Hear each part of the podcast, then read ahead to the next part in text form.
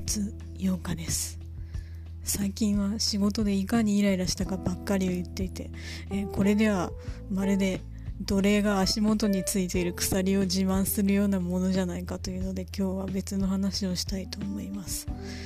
えー、今日は、えー、早めに仕事から脱走して、えー、いつもと違う駅で降りて野暮用を済ませて帰ったんですけど、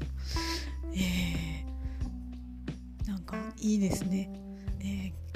単純に気分転換になりました、えー、それにしても、え